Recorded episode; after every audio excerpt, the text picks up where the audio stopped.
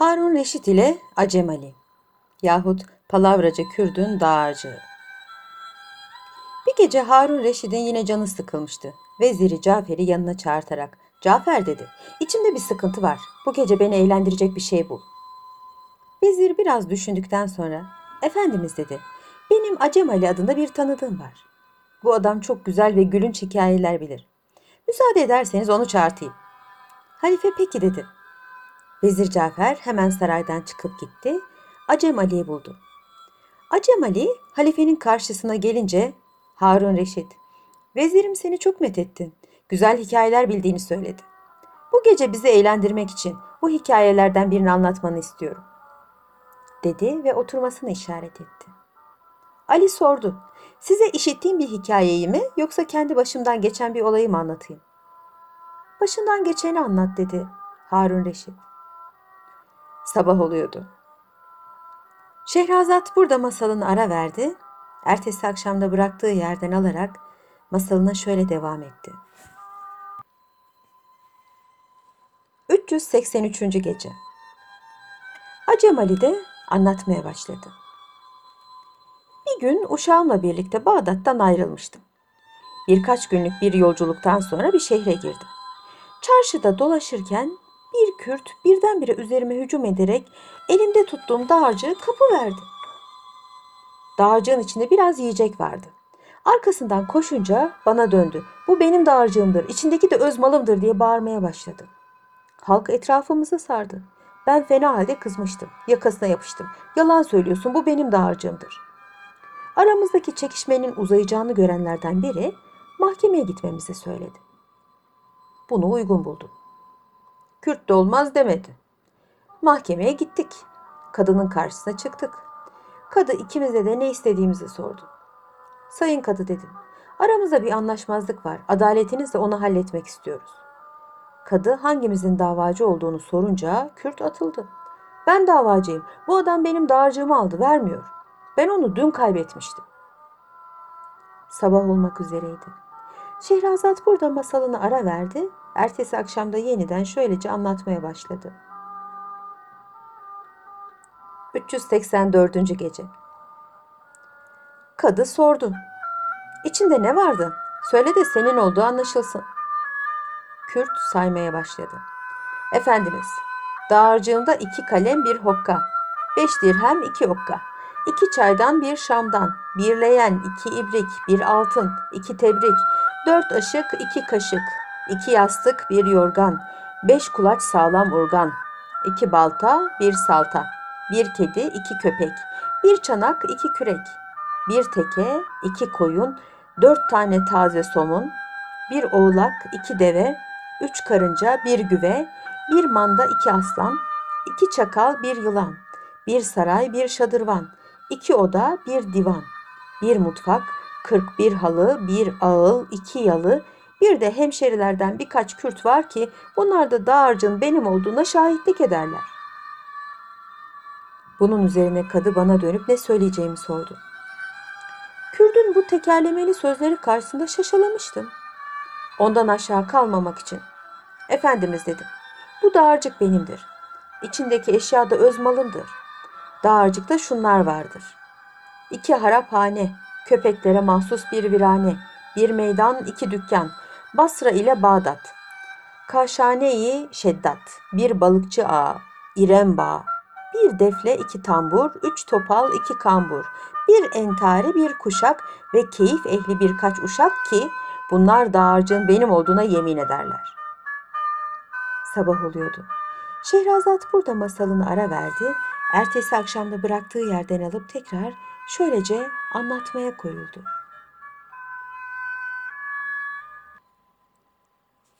385. gece. Kadı bu sözlerimi işitince Kürt'e döndü. Bir DJ olup olmadığını sordu. Kürt de ağlayarak, sayın kadı dedi. Benim bu dağarcığımı tanımayan yoktur. İçinde neler neler, şehirler ve kaleler, kurbağalar, tavşanlar, el üstünde koşanlar, at, mızrak, kılıç, kalkan, köy, kasaba ve meydan, iyi kötü adamlar, yağmurda akan damlar, kör, sağır, dilsiz şaşı, birer de arkadaşı, iki tavuk, bir horoz. Bir zengin, bin bir kokoz. Yüz papaz, seksen haham. Beş müezzin, bir imam. Yüz anne, beş yüz dadı. Birkaç da insaflı kadı var ki bunların cümlesi bu dağarcığın benim olduğuna kalıplarını basarlar. Kadı tekrar bana döndü, ne diyeceğimi sordu. Efendimiz dedim, bu dağarcığın sahibi benim, içindekileri size anlatayım. Ağaç dolu bir tarla, ağaçlar dolu narla. Etrafında kız oğlan, az ötede bir divan. Saz çalan, içki veren, salınarak gül deren bin bir güzel cariye. Aşık oturmuş yere, bakar Fırat'a karşı, ahı titretir arşı. Bir güzele bağlanmış, onun olacak sanmış. Kız sultanın kızıdır, yurdun tek yıldızıdır. Kat kat sarayları var, etrafında kırk duvar, vezirler, şehzadeler, atlılar, piyadeler. Çin, Hindistan, İran, Mısır, Sudan, Horasan. Bunlardan başka ellerinde usturaları hazır berberler var ki bunlar da dağarcığın benim olduğunu hükmetmezse sayın kadının sakalını kazırlar. Sabah oluyordu. Şehrazat burada masalını ara vermek zorunda kaldı. Ertesi akşamda şöylece tekrar anlatmaya başladı. 386. gece. Kadı bunu işitince fena halde sinirlendi. Görüyorum ki ikiniz de palavracı, düzenbaz adamlarsınız. Buraya boşuna mahkemeye oyalamaya geldiniz. Bu anlattığınız şeyler bu dağarcığa nasıl sığar? Buna inanmak için insanın çılgın ya da aptal olması lazım diye bağırdı. Sonra Kürdün elinde tuttuğu dağarcığı açtı. İçinden bir parça ekmekle biraz peynir ve zeytin çıktı. Daha fazla başımı ağrıtmamak için o dağarcığı Kürde bırakarak oradan uzaklaştı. Halife bu hikayeden memnun oldu. Kahkahalar atarak dinlediği bu hikayeyi anlatan Acem Ali'ye bir kese altın vererek saldı.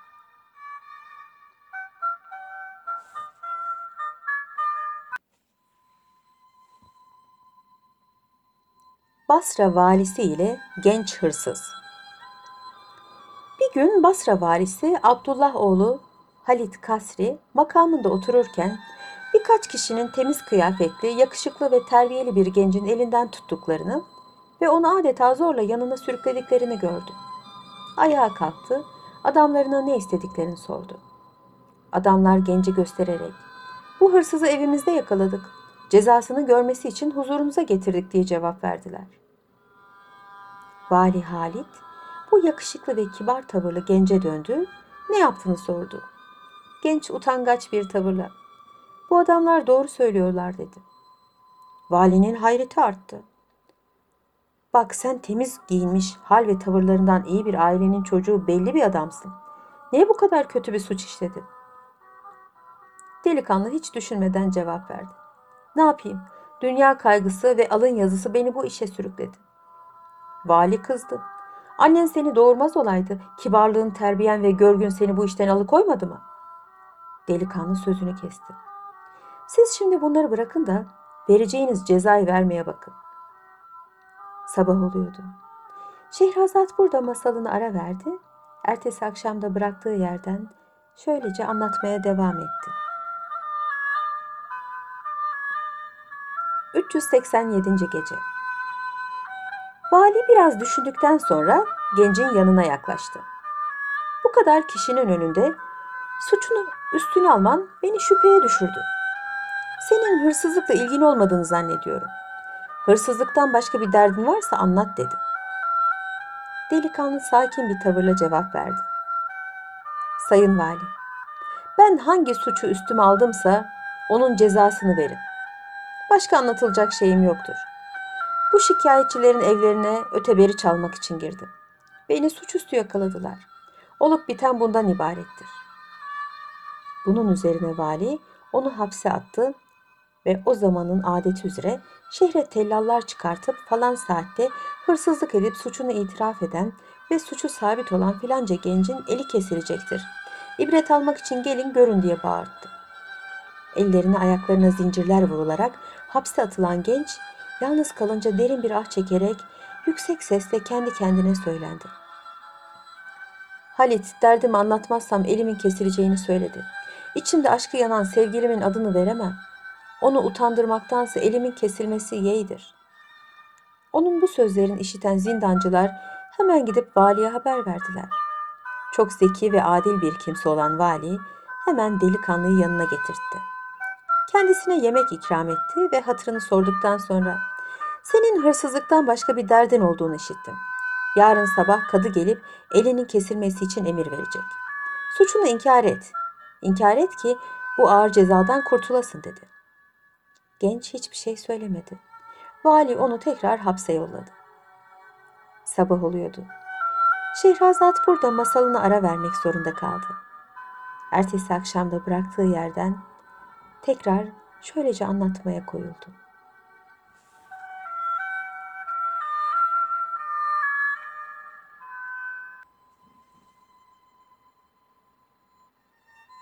...388. Gece Ertesi gün bütün Basra halkı erkenden suçluların ceza gördükleri meydanda toplanmıştı. Suçlu elleri bağlı olarak meydana getirildiği zaman herkes onun gençliğini acıdı. Hele kadınlar, genç kızlar ağlamaya başladılar. O sırada oraya gelmiş olan kadı son defa olarak suçluya sordu. Oğlum, herhalde bu hırsızlık suçunu sen yapmadın. Yahut yapmak üzereyken yakalandın. Doğruyu söyle, doğruyu söyle de haksız yere elin kesilmesin. Delikanlı ciddi bir tavırla başını salladı. Hayır, hırsızlığı ben yaptım. Yakalandığım evden de kıymetli şeyler çaldım. Verilecek cezaya razıyım. Orada bulunan vali buna fena halde kızdı. Ona bağırdı. Yahu ne inatçı adamsın. Biz seni kurtarmaya çalışıyoruz. Sen bile bile mahvına gidiyorsun. Delikanlı sesini çıkarmayınca kadı cezayı yerine getirecek olan celladı çağırdı. Cellat satırını kaldırdı. Tam hırsız gencin elini keseceği sırada ortalığı çınlatan bir haykırma duyuldu. Herkes sesin geldiği tarafa baktı. Eski, yırtık elbiseler giymiş fakat ay parçası gibi güzel bir kız kalabalığı yararak valinin yanına koştu. Elinde tuttuğu bir kağıdı ona göstererek şu kağıdı okumadan suçlunun cezasını vermeyin diye yalvardı. Vali cellada durmasını işaret etti. Sonra kızın verdiği kağıdı açıp okudu. Sabah oluyordu. Şehrazat burada da masalını ara vermek zorunda kaldı. Ertesi akşamda yoksul kılıklı güzel kızın getirdiği mektupta yazılı olanları söyleyerek masalına şöyle devam etti. 389. Gece Emir Hazretleri, cezaya çarptırmak istediğiniz genç benim sevgilimdir. Sırf benim şerefimi korumak ve adımı lekelemekten kurtarmak için hırsızlığı üstüne almaya razı olmuştur. Bu hırsız değil, namuslu ve kibar bir ailenin pek temiz çocuğudur. Basra valisi tezkereyi okuduktan sonra genç kızı bir tarafa alıp onu sorguya çekti. Genç kız anlattı. Bu genç beni çılgınca seviyor. Bir gece beni görmeye gelmişti. Bana bir işaret vermek için eve bir taş attı. O sırada evde olan babamla abilerim bunu duydular, hemen dışarı koştular. Delikanlı onları görünce benim için geldiğini belli etmemek için önüne rast gelen eşyaları koltuklayıp kaçmaya davrandı ve bilerek onlara yakalandı. Sonra da hırsız olduğunu söyledi. Kız kıyafet değiştirerek kendi yazdığı mektubu kendisi getirip valiye sunmuştu. Bunun üzerine vali böyle bir genç ceza değil mükafat görmelidir diyerek onu yanına çağırdı, alnından öptü, sonra kızın babasını yanına çağırdı. Bu sabah az kalsın elini kaybedecek duruma düşen genç bir hırsız değildir. O sırf senin şeref ve namusunu korumak için bu büyük suçu üstüne almıştır. Kızının hakikati söylemesi üzerine kurtuldu. Şimdi her ikisine onar bin dinar hediye veriyorum. Bu para ile düğünlerini yapacak ve evlenmelerine izin vereceksin dedi. İhtiyar baba valinin bu teklifine teşekkür etti, isteğini yerine getireceğine de söz verdi. Bunun üzerine vali yüksekçe bir yere çıkarak toplanan halka olup bitenleri anlattı ve sözlerine şöyle da nihayet verdi. Hayatımda böyle bir gün görmedim. Başlangıcı gözyaşı ve felaket, sonu ise sevinç ve saadet. Şehrazat'ın bu masalı da hükümdar Şehriyar'ın çok hoşuna gitmişti. Güzel Şehrazat kocasının isteği üzerine yeni bir masala başladı.